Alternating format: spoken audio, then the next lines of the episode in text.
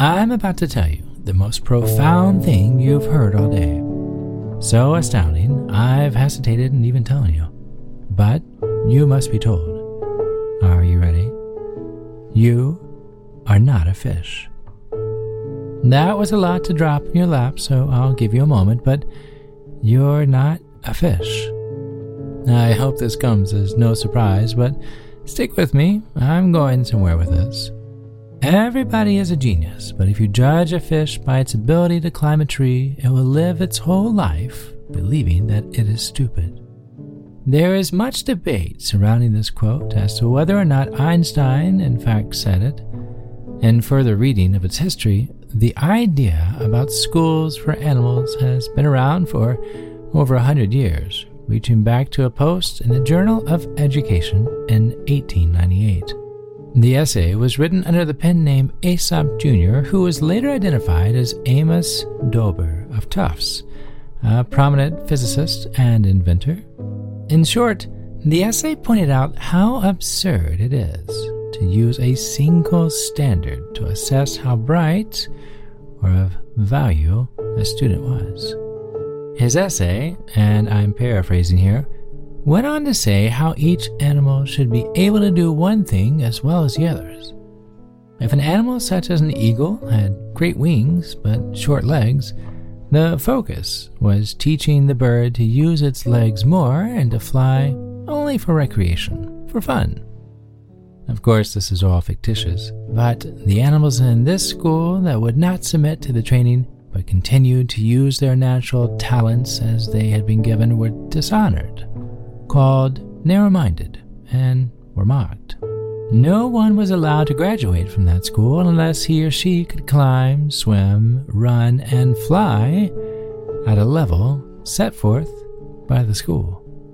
The time it took the duck to learn how to run hindered into his swimming time for the test, and was thereby yelled at and punished so embarrassingly so that he left completely humiliated. A fish cannot run on land as much as a rabbit cannot do the backstroke. So, how is it you and I, individually created with our own unique abilities and worth, continually chase after what we've never meant to be in the first place? You are not a fish. You are a beautiful, incredibly gifted, uniquely made person, and this world would not be the same without you. I'm glad you're here. I'm Chad Lawson, and let's calm it down in three, two, one.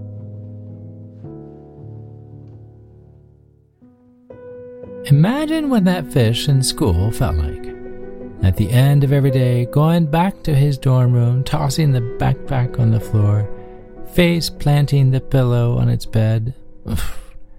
I hate running. Why can't I just be a fish? I swim. I'm a fish.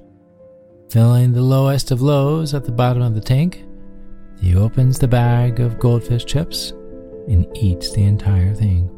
Ah, I'm worthless, he says. I can't even run. Self worth is a mysterious thing. It often gets lost in the sauce with self esteem. They're closely related, and together they can make the sauce super yummy. But understanding the difference between the two is important. They're separate, but they go hand in hand. Self esteem comes from the outside.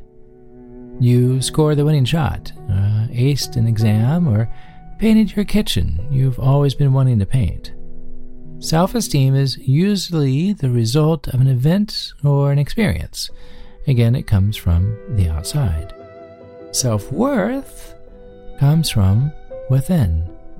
It's believing in your own worth, even if you did miss the winning shot, or you got a B minus, or your kitchen still has wallpaper from 1980, which actually is back in style, so kudos to you for procrastinating. Self worth is you saying, I am me. I know who I am and I love and believe in who I am.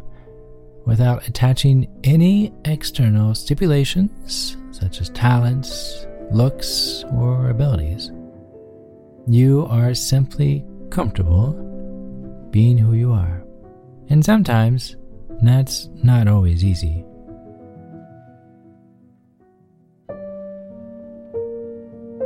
The rating game, episode 9 of Calm It Down podcast, I talk about the pitfalls of rating ourselves to others and how it stops you from the life potential you have.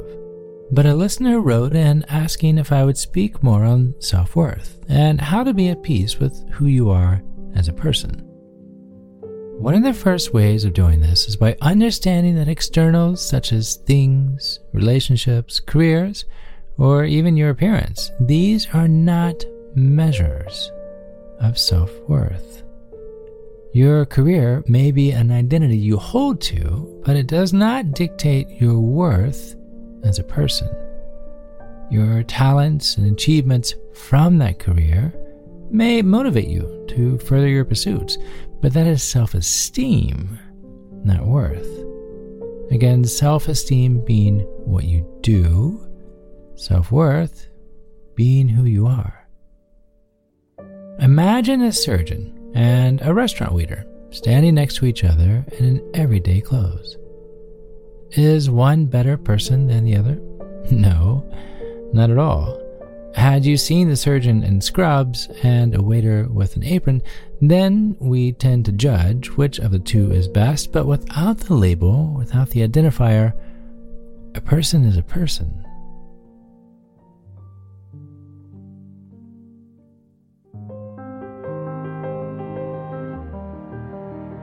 In understanding your externals don't define you, another way of boosting self worth is by silencing our inner voice that is constantly pointing out our weakness, our mistakes, our inability to live to others' standards. Going back to the fish and the rabbit, if the fish is solely focusing on its ability to run as fast as the rabbit, the fish will have lived a wasted life in hopes of living the life of the rabbit. The decisions you will make in trying to live up to the expectations of another will only frustrate you, setting you up for disappointment after disappointment, as the life you are made to be will be lost in trying to be something you were never meant to be.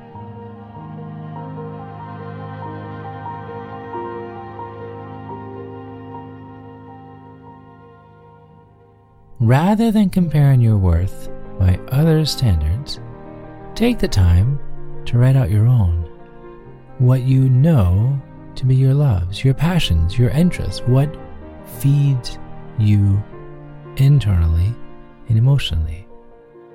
A fish was born to swim, to grace the current with ease as it moves effortlessly.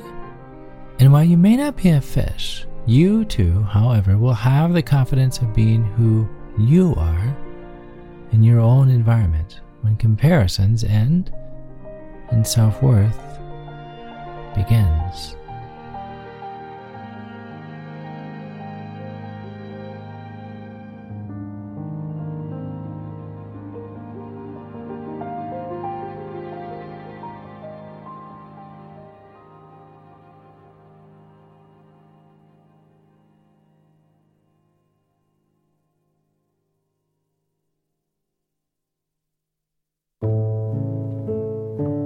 To find more episodes of Calm It Down, hear the musical playlist from today's episode, or simply wanting to know where to send chocolate chip cookies, visit calmitdownpodcast.com.